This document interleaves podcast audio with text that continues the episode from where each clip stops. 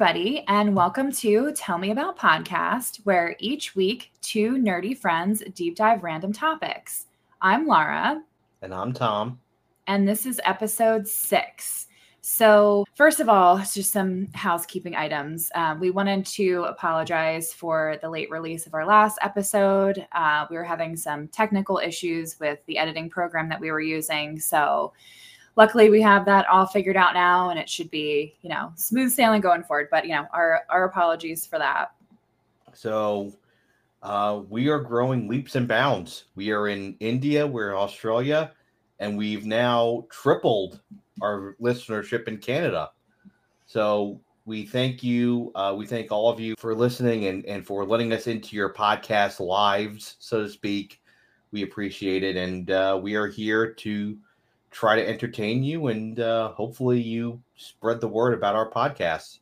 And we know that you could listen to anybody's podcast. So the fact that you listen to ours means a lot to us. So thank you all very much. And, and hopefully you stick with us. So this week is my episode. And I did a deep dive on a topic that has always really interested me.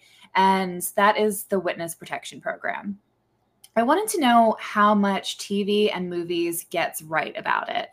And I've learned that it's a much riskier and more controversial program than I initially thought it was.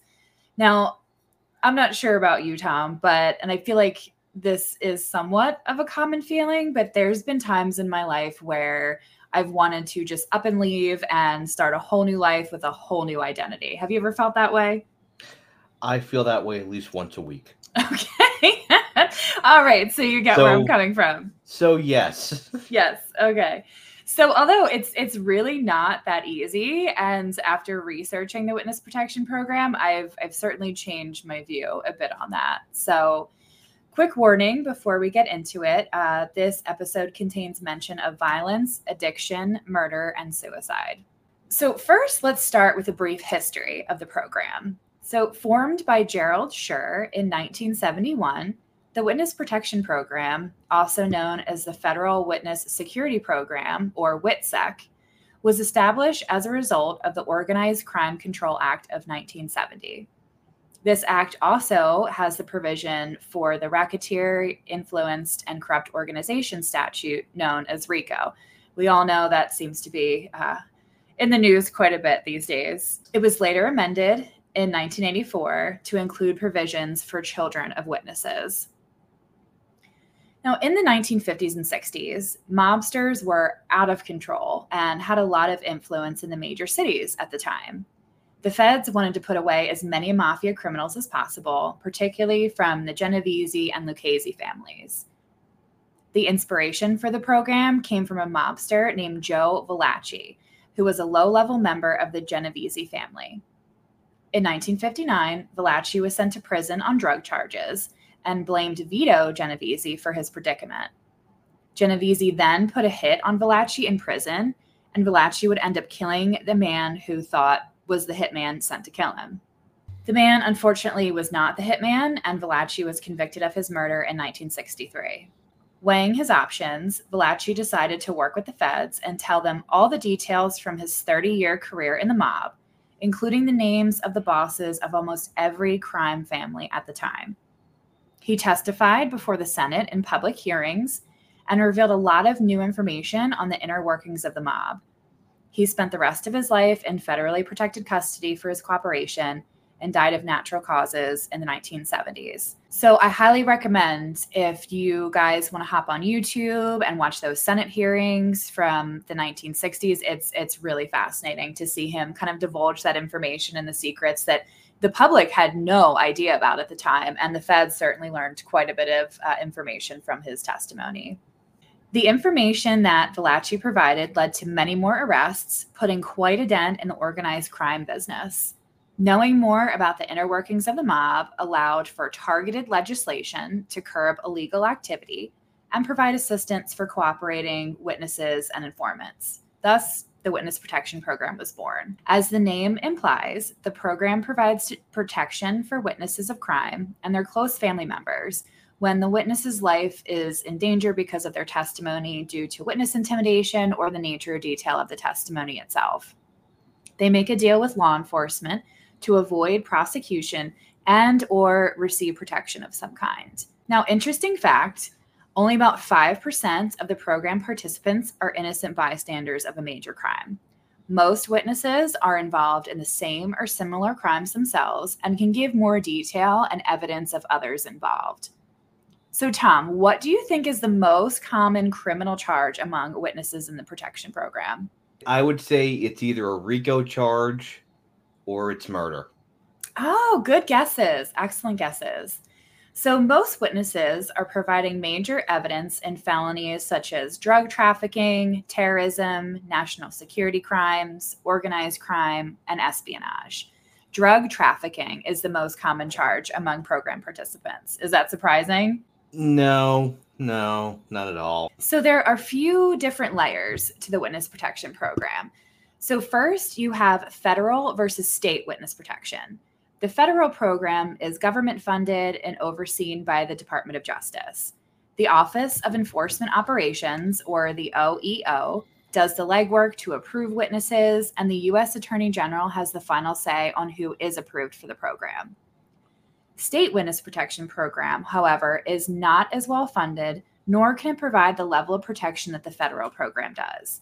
Participants in the state program are usually involved with lower level, yet still serious crimes in which they provide their testimony. State witnesses can be temporarily relocated with protection provided during the criminal trial.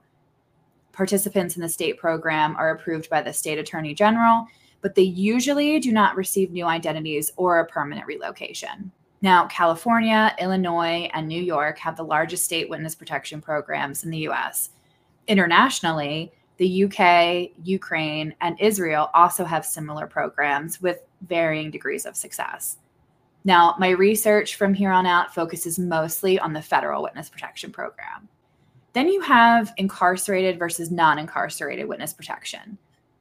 Depending on the severity of their crimes, witnesses may be incarcerated for a period of time while receiving witness protection.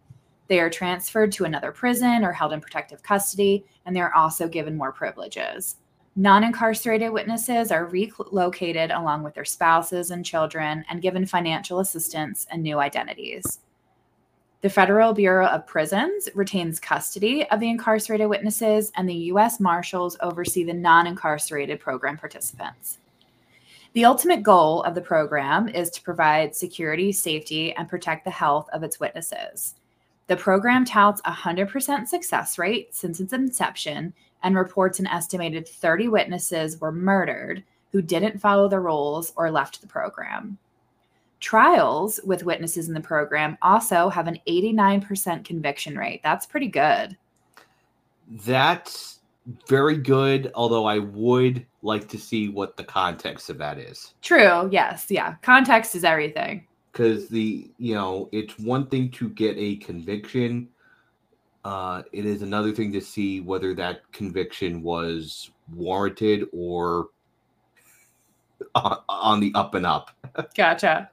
So, how many people do you think have participated in the witness protection program since 1971? Is it comparable to the population of a major city? Um, no. Larger or smaller? Smaller. So, I'm going to say about 350,000.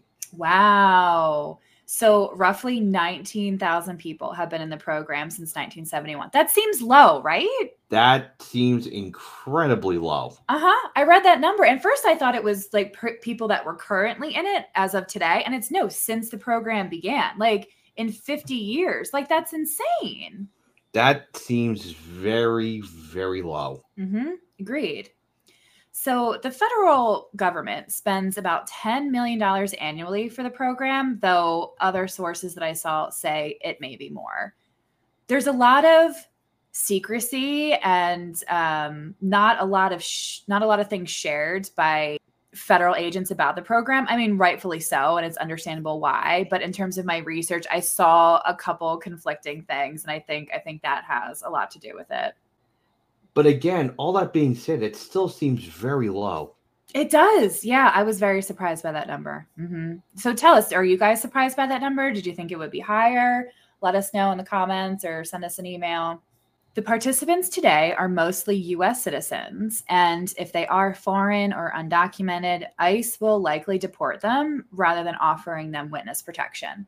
I didn't really go into what happened to foreign or undocumented witnesses prior to the formation of ICE in like early 2000s, um, but I'd, I'd love to, to dig a little bit more into that. The program is not rehabilitative, but witnesses can turn their lives around. The recidivism rate for the program participants is about 17% compared to the 41% recidivism rate for parolees. Now, I want to talk a bit more about the logistics of the program. So, Gerald Shur, the founder, and Pete Earley had both worked in the Department of Justice Organized Crime and Racketeering Division when they wrote a book called WITSEC Inside the Federal Witness Protection Program. And this book really shed some light on how the program operates. Early on, the program didn't have much structure, and it didn't provide education on how the program worked and what the witnesses could expect. Some witnesses in the early years waited months for new identities, potentially jeopardizing their safety. It took quite a while to iron out the issues before the program was running smoothly. When being considered for the witness protection program, potential witnesses must provide testimony either then or in the future for crimes important enough for the federal government to want to offer protection. The feds really need to calculate their risk. Witnesses are carefully screened and must undergo physical, psychiatric, and dental exams, as well as extensive background checks. The psychiatric exam includes question about history of suicide attempts, violence, drug and alcohol addiction, family life, and intimate details of their marriage if they have one. Potential witnesses are also evaluated for risk of self harm and harm to others. All ongoing medical conditions and their implications are considered. Drug testing and treatment could become a program requirement for a witness in active addiction. If approved, witnesses need to decide within only a few hours if they want to participate in the program. Can you imagine, like, only a few hours to make such a life changing decision? I mean, I kind of deal with that on a daily basis where mm-hmm. people have a limited amount of time in my job to make big decisions, but nothing to the extent of you have to basically uproot your entire life move somewhere completely different and you know basically forget you forget the old you. Mm-hmm.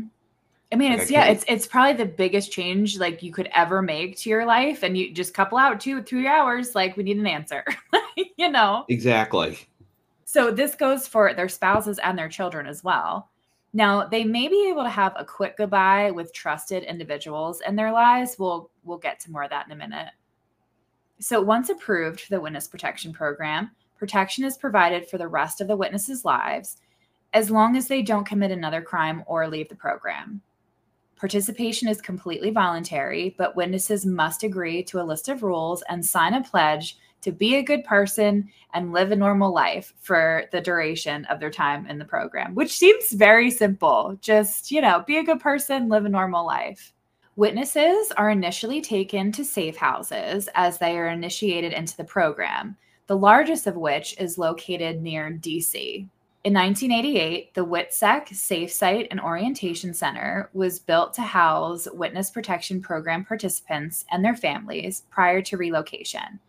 Witnesses are transported there in armored cars with blacked out windows so they never see the outside of the building or its location. The building can withstand bombs and has 24 hour security surveillance.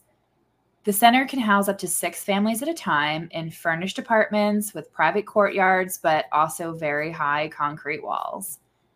All families and their assigned personnel are kept separate from each other. And state programs have more recently tried to model the WITSEC Safe House for its witnesses. And most famous is called Safeguard in Detroit. And Baltimore is also seriously considering their own safe house similar to WITSEC's. So the WITSEC Safe Site and Orientation Center is where the relocation planning and replacement identity process begin. Witnesses are asked where they want to go and then are instead sent to a completely different place.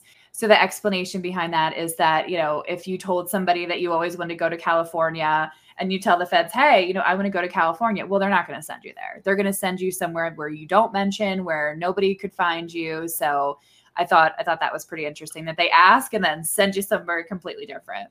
Missoula, Montana, here we come. it sounds lovely. It does. It, it's a it's a it's a it's a mild cold. Just mild, okay.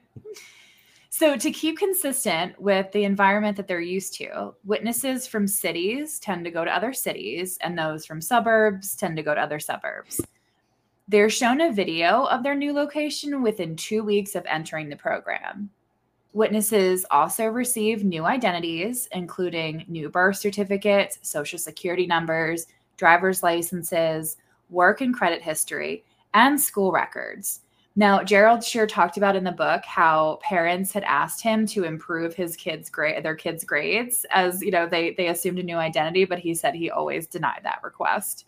They are given a new family tree going back to new grandparents. All previous debts must be paid, or the witness will have to declare bankruptcy prior to entry.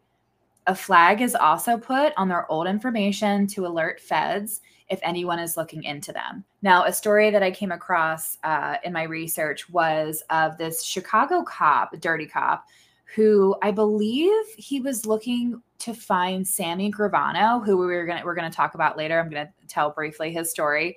Um, so he he was looking all over the, country for him, uh, looking in his records at the police station, and since the feds had flagged this guy's uh, information, they immediately got an alert that this you know particular cop was looking for him, and I believe the cop uh, was convicted um, and spent some time in jail for doing that. So, witnesses are asked to choose a new name, and oftentimes they keep their same first name, or the first initial of their last name to make the transition a bit easier. Now, I always thought that they were just given the name, but they choose it themselves. And their new name must be ethnically compatible and can't be the name of a celebrity. Witnesses and their families are also told to practice signing their new names to help them adjust. Witnesses are soon ready to be temporarily housed in their new locations with their new identities. They are connected with a new doctor, dentist, church, job training, and also receive budget counseling if needed. It was unclear in my research if local law enforcement is notified that a person was a criminal and in the witness protection program to just to have an awareness or provide extra security for them. It was very, like I said, very conflicting. Some sources said yes, they're aware. Others say they they aren't aware, but more sources say that they aren't aware. So I'm I'm going to go with that. I mean, it would make sense if they are. Right. Yeah, I agree. But I would also think it makes sense that the fewer people know about the witness, the better.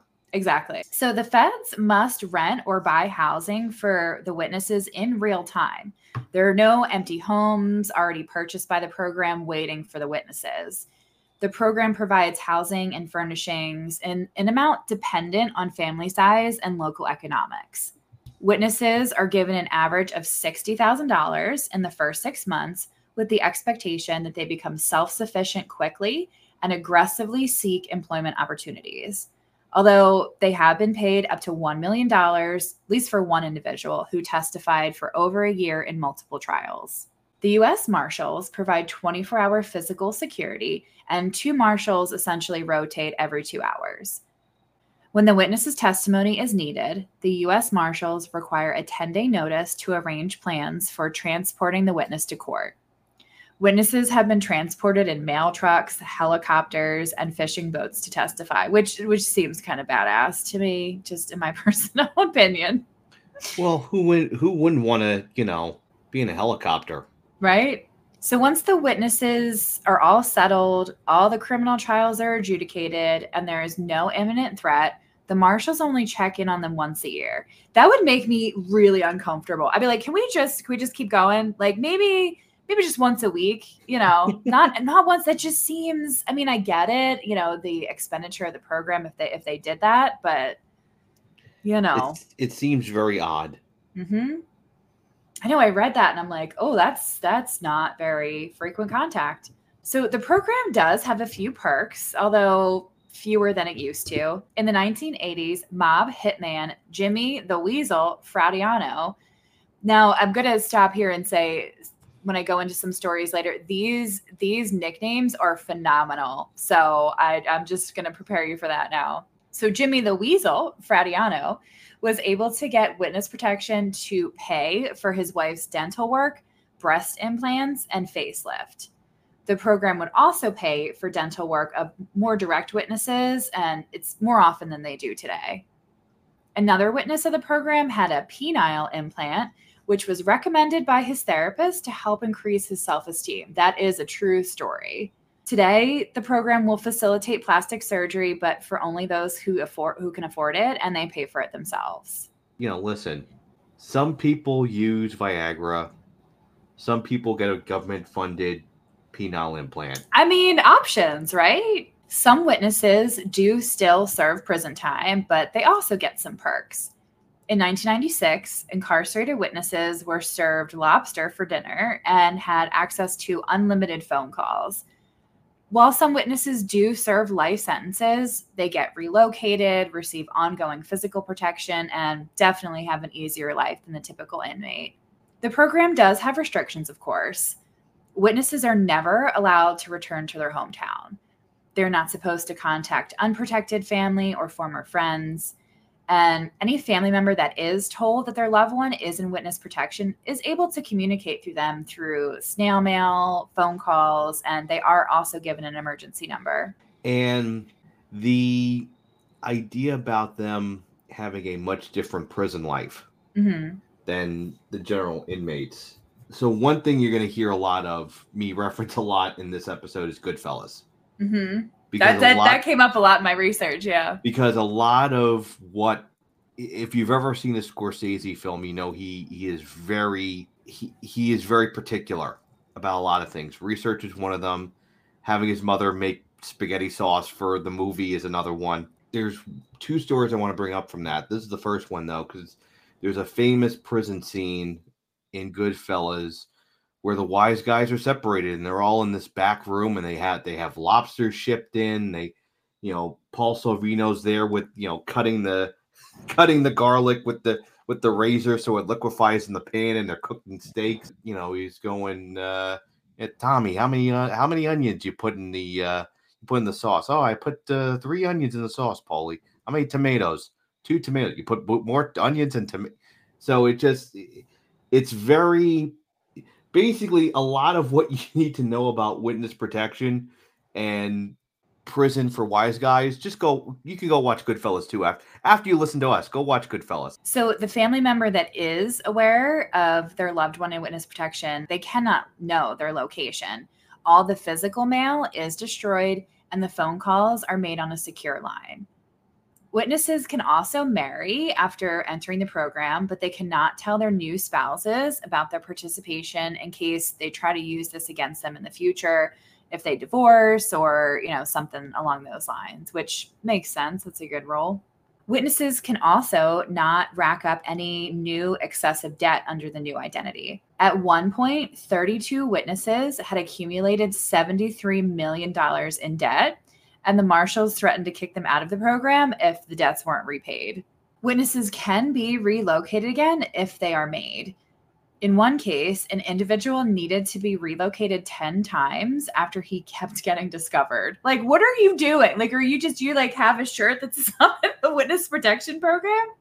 I think that I think that's when that's what happens when you go to places and go, hey, guess what? Guess what I am? I'm a witness. Right. I yeah, I wish I knew a little more nuance to that story and if if there was anything that he did, you know, that that uh, caused him If he did, I'm made. sure that Law and Order SVU will talk about it. Yeah, absolutely. so, in another case, two witnesses met up and they were completely separate, not involved in the same crime, and they wound up starting to deal drugs together. So that was that was a nice little partnership there. Synergy.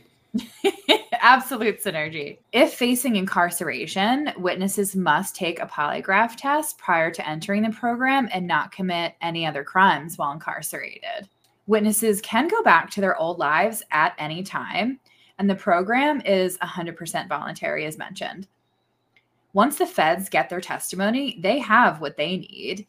And these witnesses, they can tell people about their crimes and participation in the program once they're out some witnesses do go back to their lives either because they feel like they're no longer threatened or they just simply don't want to be part of the program anymore. In 1972, Daniel LaPala unfortunately broke the program rules and returned home for a family member's funeral. His house was rigged to explode by men working for those who he was testifying against. He was killed instantly, and the house was destroyed when he came back to his home and opened the front door. He died before he could provide his testimony.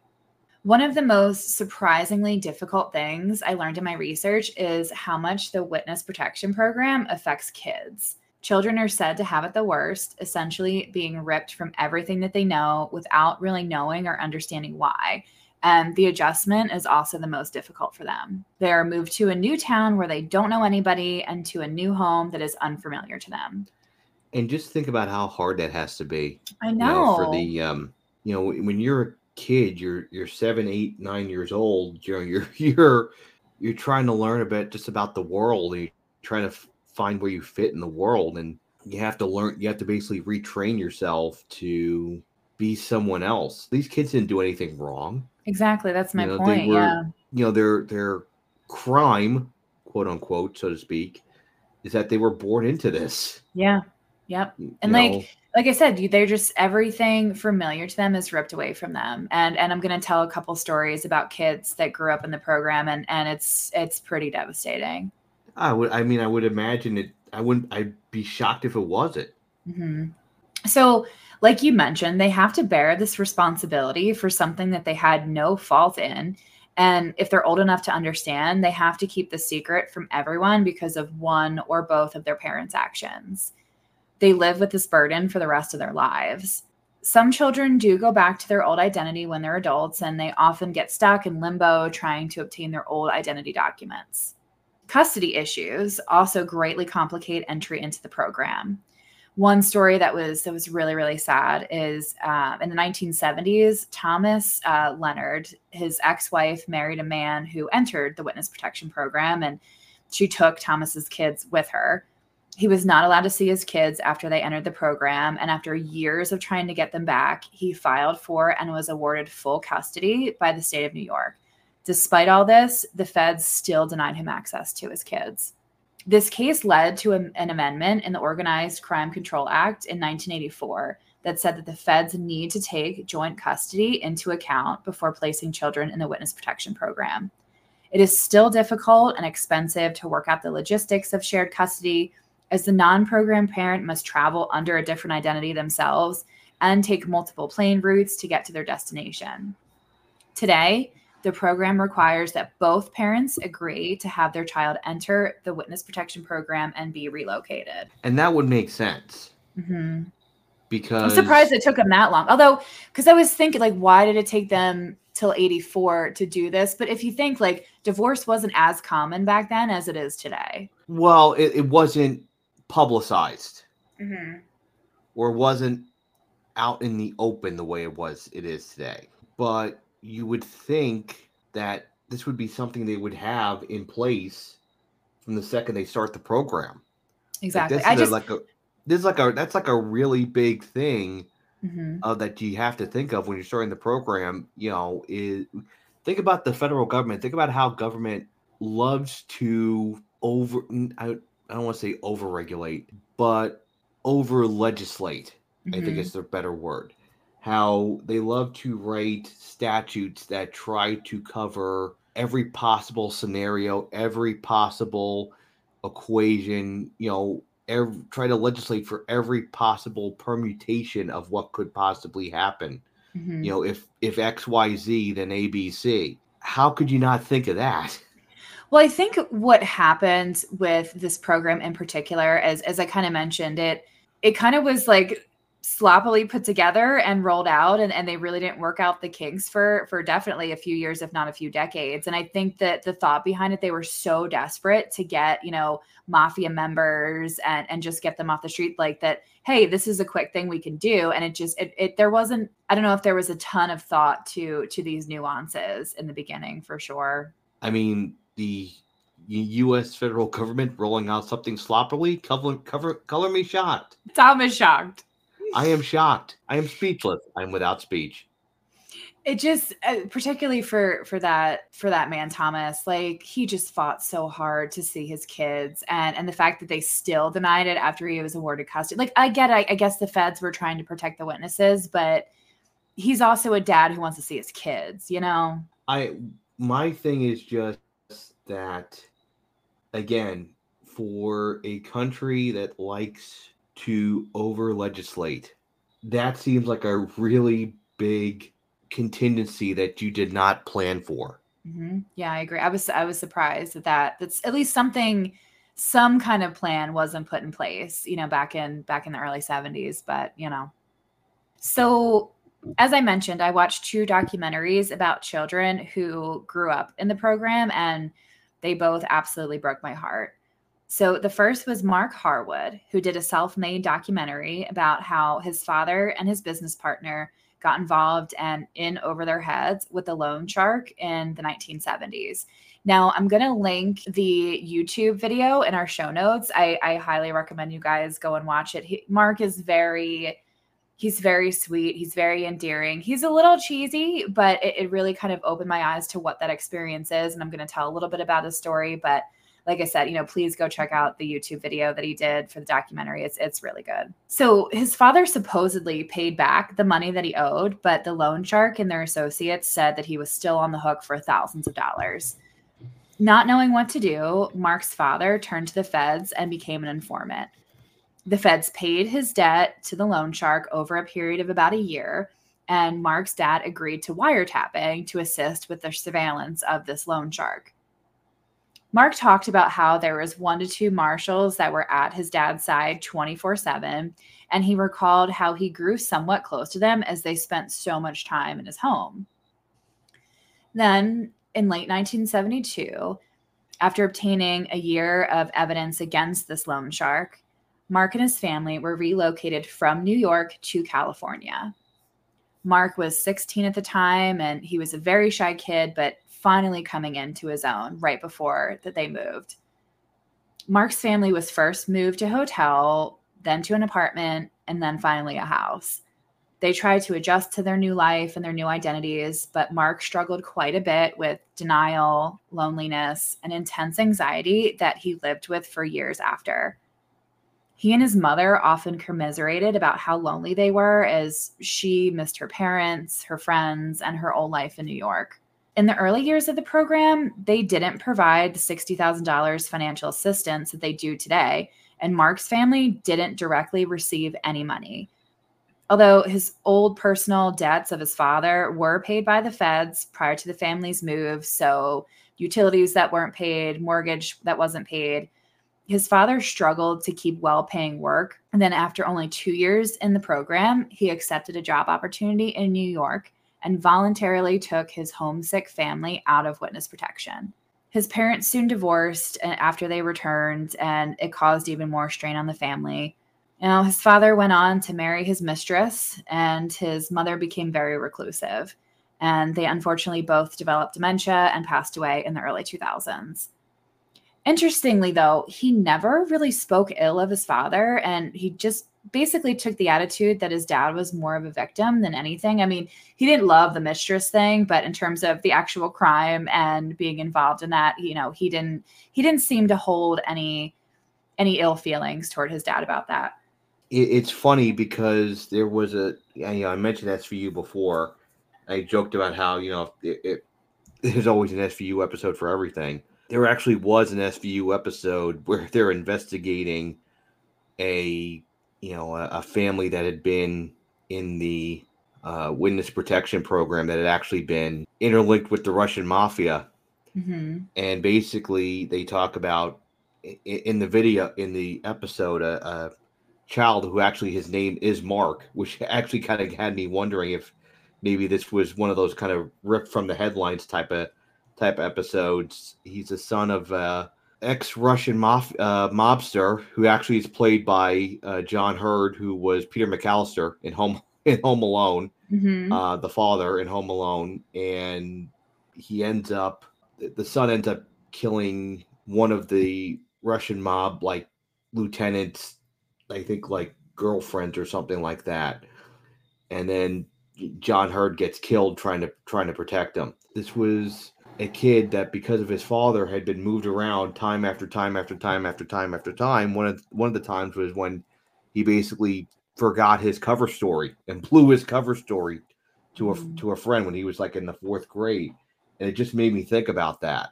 Yeah, again, the the emotional toll, the physical toll that it takes on the mental, the spiritual toll that it takes on people in the program. Like I said, a lot of them. I'm not talking about the people that are, you know, that, that were the witnesses per se. You know, although I'm sure it takes a toll on them as well. But I'm talking about the family members. You know, mm-hmm. the the the spouses, the the romantic partners, the children. You know, the blood family members. That's it's that's a heavy burden. Mm-hmm. And and I go into that a little bit more in a minute, but I think that's something that when people think about the program, they don't necessarily think about that. And I certainly didn't until I started doing this research. I was like, oh shit, like this is difficult, especially for, you know, the non-primary witnesses they call them. Well, and if you think about it, you wouldn't think of it because you you just think of the witness protection pro- program. It's the witness. Mm-hmm.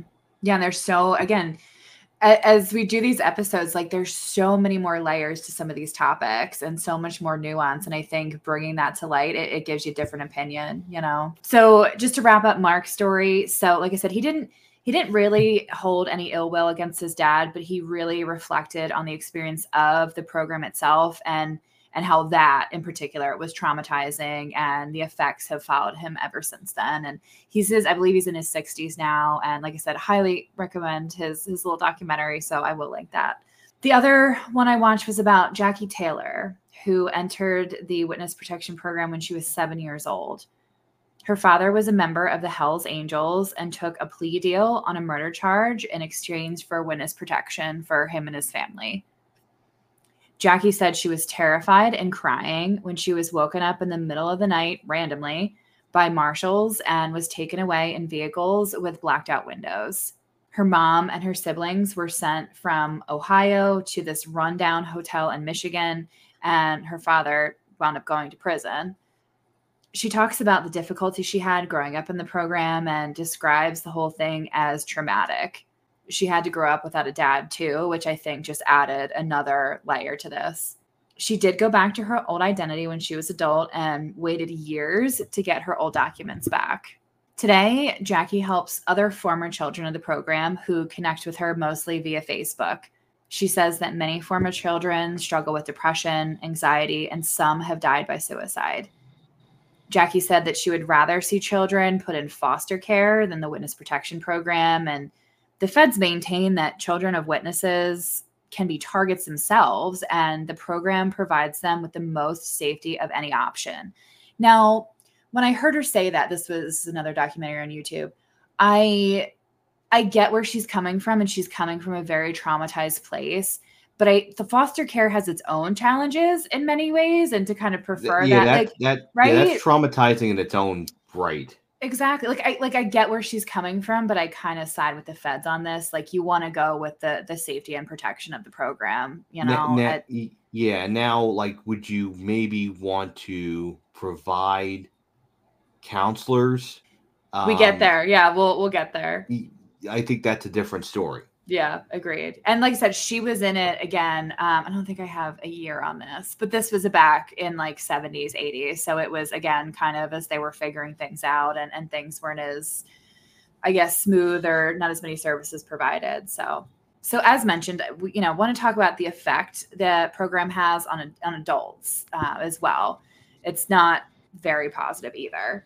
So there is a lot of stress in assuming a new identity, and the fear of being made and perhaps killed is is always there. It's a constant. Spouses and I mentioned, you know, kids who enter the program with the primary witness can fare far worse than the witnesses themselves. Again, it's it's not their burden to bear and it's caused by somebody else's action. So I can't imagine like living with that day after day that you're doing this because something somebody else did adjustment is much more difficult for them, and their fear and anxiety are often much greater than the primary witness. in one documentary pointed out that most witnesses are criminals who are used to lying and scamming so assuming a new identity would likely be easier for them to adjust and i don't know it just seems like a bit of a generalization to me like criminal or not like this is still difficult they're still a human being you know but i do i do agree that you know the non-primary witnesses it is much difficult much more difficult on them yeah and there's always a i guess kind of a blanket idea when you go into witness protection. Oh well, they're a criminal, mm-hmm. and I it's very easy to kind of dismiss their humanity. So the first few months are typically the hardest, as the witnesses are often homesick, lonely, and the isolation of the program can be maddening. Some experience identity crises and have trouble making friends or finding new relationships. And if married, the spouses are forced to spend more time together in a new stressful situation, which often causes more friction in the marriage, like we saw in, you know, in Marc's parents' case. For the program itself, it's always facing new challenges with ever evolving technology, making it more difficult to hide witnesses. The program must also uh, continue to evolve with the times, as we see with them creating more structure to the program, enforcing stricter rules, and giving some flexibility to families of divorce. Today, the program provides much more education to their witnesses on what to expect and prepare them better to transition to a new place and a new identity. More therapeutic services are offered to the witnesses to help them cope with these major changes and the implications for their lives. So as you mentioned, the need for for more therapy and services. So they absolutely do that now uh, more often. One last question that I had that wasn't addressed by much of the research I did is I always wondered if the witnesses were declared dead under their old identity upon entry into the program. So I dug a little bit further and I found that that's almost never the case.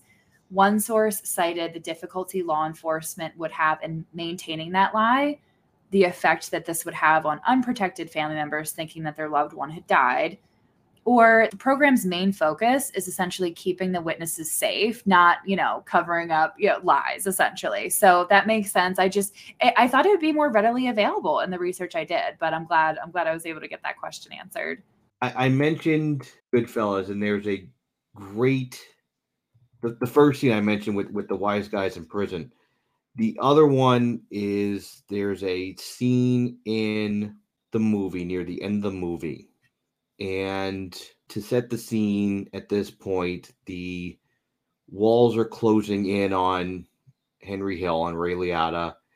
Um, he's just been arrested by the the cops in Long Island. You know, the, that's the scene where the helicopter's following him all day, and he's getting paranoid.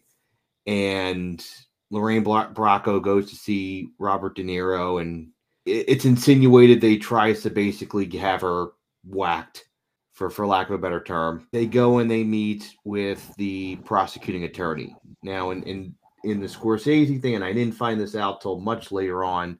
The prosecuting attorney in Goodfellas is the actual prosecuting attorney. Was the real life prosecuting attorney who oh, prosecuted wow. um, Jimmy Burke.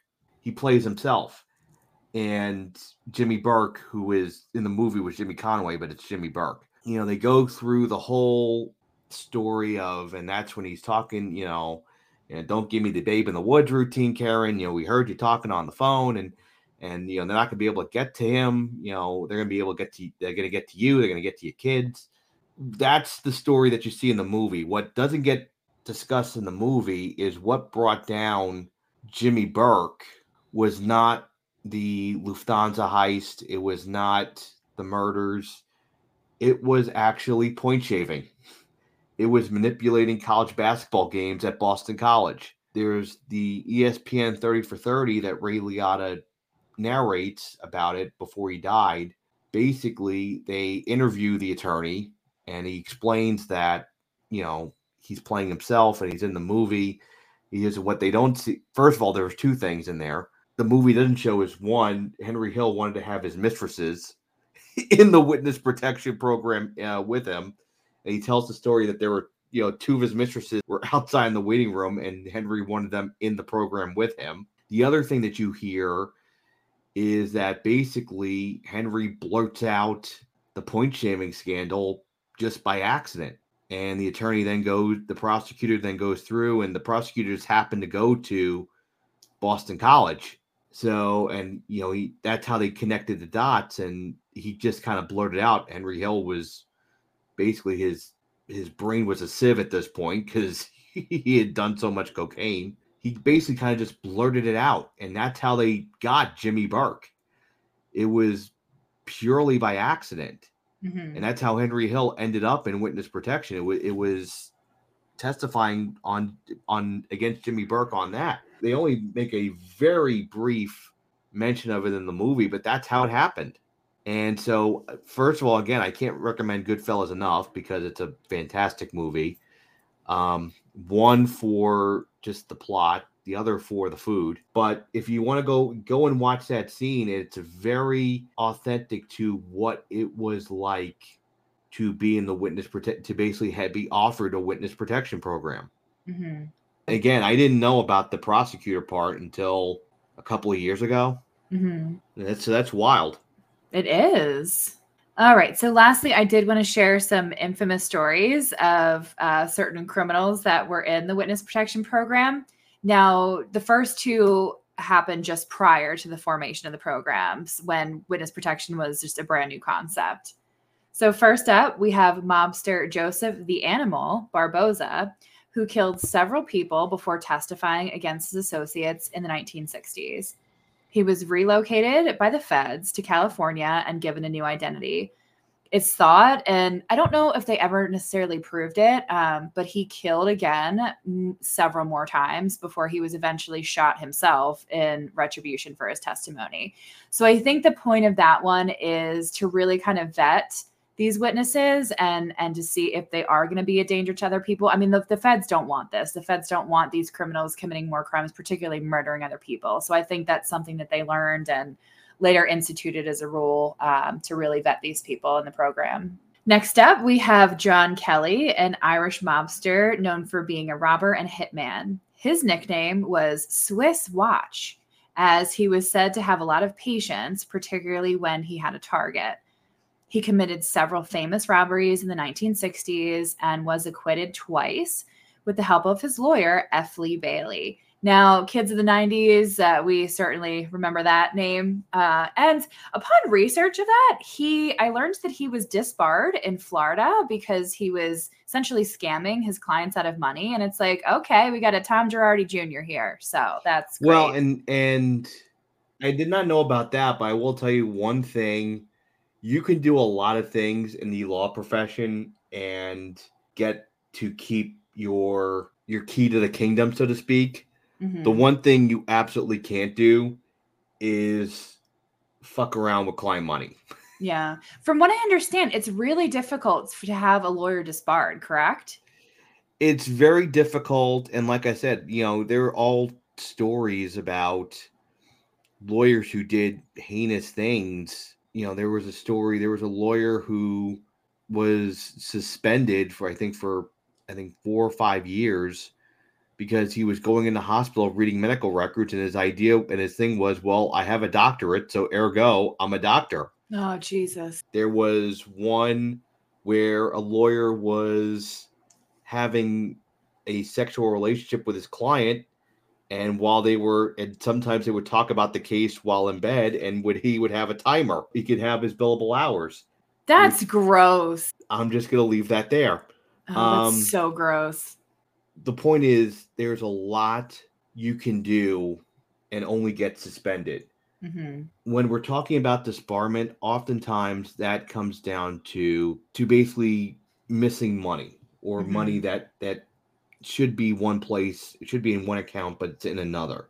Mm-hmm. Whether it's intentional, malicious, or even just mistaken, inadvertent you got to be really careful when it comes to client money. Mm-hmm. That's the one. That's the one real no no. So you could like murder your client, and it's like, well, all right, but just don't steal his money. Well, that that probably, that's an that's an extreme example. That's an extreme example, but like I said, though they bar associations love to make examples of mis of mishandling client funds. Mm-hmm. So, to finish up the story of John Kelly, despite his two acquittals for those trials that F. Lee Bailey uh, helped him with, uh, he did wind up flipping on his fellow mobsters and he was protected by the FBI for the rest of his life. Now, somebody that was one of the first uh, participants in the program was named Marion Albert Pruett. He was a federal inmate in the 1970s when he witnessed a murder and agreed to testify. His sentence was commuted and he was given the new name of Charles Sonny Pearson. Fortunately, in 1979, he robbed a bank, kidnapped the bank teller, and then later killed her. He also killed a convenience store clerk as well as his common law wife, racking up five deaths in total.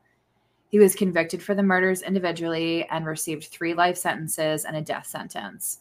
During that time, he actually tried extorting the media by confessing to murders in Florida, which he likely didn't commit. He was eventually put to death in Arkansas in 1999. And um, my thoughts about that story is like how embarrassing for the feds that like you let this guy out and five people lost their lives, you know, and he was in the program, you know, the other two were not, but this is that's just awful. Well, and that and that's the dark side of the program. Yeah, exactly. Really. So, one of the more interesting program participants is his name was Rayful Edmond. He was a drug trafficker in DC in the 1980s. And DC was nicknamed Murder Capital of America at the time. And it's said that Edmond contributed to this quite a bit uh, as he hired a lot of people to murder his rivals.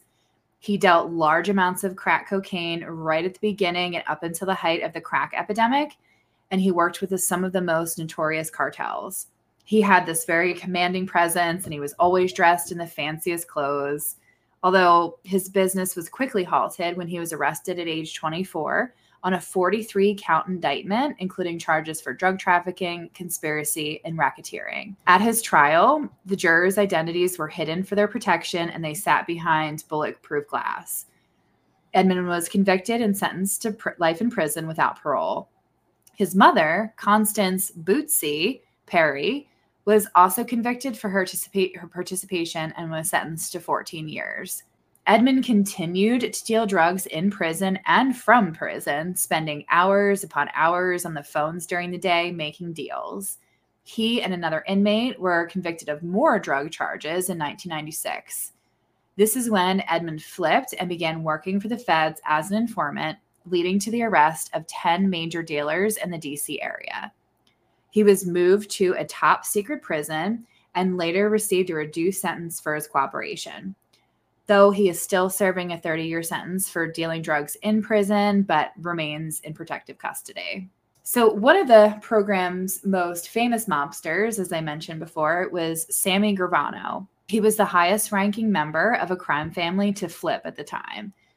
He began his mob career as a member of the Colombo crime family before joining the Gambino family in the 1980s, and he worked his way up to underboss. Gravano is largely responsible for killing fellow Gambino member Paul Castellano, which is one of 19 murders he was involved in. In 1991, he overheard John Gotti disparaging him and implicating him on several murders on a wiretap. This prompted him to turn state wit- state's witness and flip on Gotti. Gotti went to prison, and Gravano entered the witness protection program and was relocated to Scottsdale, Arizona. So that my question here is okay you were he was directly involved in 19 murders like maybe he didn't commit them all himself but you're going to send this guy back out on the streets like did we not learn our lesson you know i don't i don't know so Gravano allegedly still had a ton of money on the street when he entered the program. Some estimates are up to $1.5 million. The FBI supposedly went to collect Gravano's debts for him. And after recouping his money, he opened this pool cleaning business called The Best Kept Secret, which I'm sorry, that is the best name for somebody in the witness protection program. The Best Kept Secret. I thought that was good. So he went under the radar for a while until he got arrested again in 2001 for his participation in his son's ecstasy ring. He served 20 years for those drug charges and was paroled uh, in 2018. So, the last story I want to talk about is that of Vincent Vinny Ocean Palermo. He was the man who inspired the character Tony Soprano. He was a New Jersey mob boss and head of the DeCavalcante family, and he owned a strip club named Wiggles, which was a popular hub for mob business at the time. He was very violent, but also well respected for quite a while until he lost support as a boss. Another mob member, who was also facing his own criminal charges, flipped on Palermo. Palermo was then facing capital charges when he decided to flip and become an informant in 1999, giving up the whole DeCavalcante family. He entered the witness protection program and was relocated to Houston, Texas, and given the name either Vincent or James Cabela. I saw it both ways, and I'm not sure which first name is correct. In 2009, an investigative report outed him as a part of the witness protection program and exposed him for running a strip club that was notorious for illegal activity and like drug dealing, prostitution. He filed for bankruptcy a few years later and sold the mansion that he owned in Houston. It's really unclear if he ever faced charges for the criminal activity at the strip club, but I don't think that he did. And one last note before we go on to a little bit of our last thoughts and discussion is Gerald Schur, the founder of the program and the co-author of the book um, that we discussed. He sadly passed in in 2020. So, guess some final thoughts on this. Like I said, I, I learned I learned definitely more about the dark side of the program and more uh, about the logistics about you know vetting and getting into it. But then after after entering the program and just like i said the, the effect on the family and the witness themselves it's just it's very devastating. And i don't think i don't think the movies really talk about that obviously. Like it's very dramatized. It's it's very sensationalized in the movies. Is like a really cool thing. And it's it's really not that. It's it's very it's much more serious. It's a very difficult thing to go through and and i don't think a lot of people really think about that aspect of it. No and i think you know i think our pop culture tends to glam- glamorize uh, glamorize it when in actuality it's not really the case at all. My question for you like who do you who do you think is benefiting more from the program? Do you think it's the feds who are getting this testimony and putting these people away or do you think it's the criminals that are benefiting more you know i think it's hard to say i, I think it depends on what the result is mm-hmm. But I, I, I initially I initially thought that it was the criminals that benefited more because they like either got away with something, they were handed new identities, new houses, all that stuff. But again, like seeing kind of more of what they go through, maybe not so much. And the feds, like they still get what they need, and you know what I mean. So I, I don't know. I think I think like you said, kind of depending on the situation, you know, it might go either way. Tell us what you guys think. I'd be interested to see what what the feelings are on this mm-hmm. because I think it can go either way.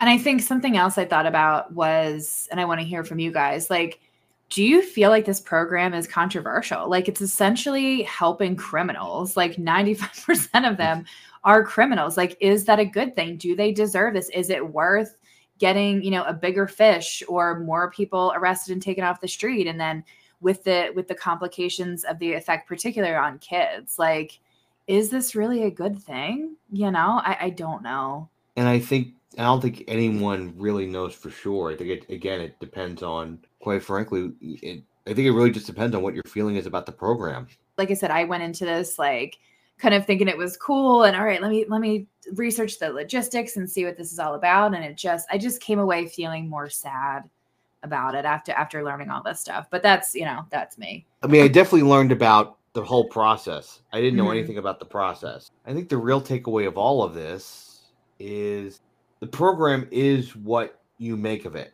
I think how however you feel about the program is going to determine how you feel it's doing or what you think that the, the purpose of it is. Mm-hmm. And I think that's really like a lot of things that we talk about on this podcast. There is no black or white; it's gray. Yeah, we definitely we definitely bring the nuance to these topics for sure. All right, guys. So that is our show. We will be back uh, next week with another episode from Tom. So don't forget to rate, review, and find us on Instagram and TikTok at the Tell Me About Podcast and email us episode suggestions and comments to the Tell Me About Podcast at gmail.com. Have a great week, everybody. Bye bye.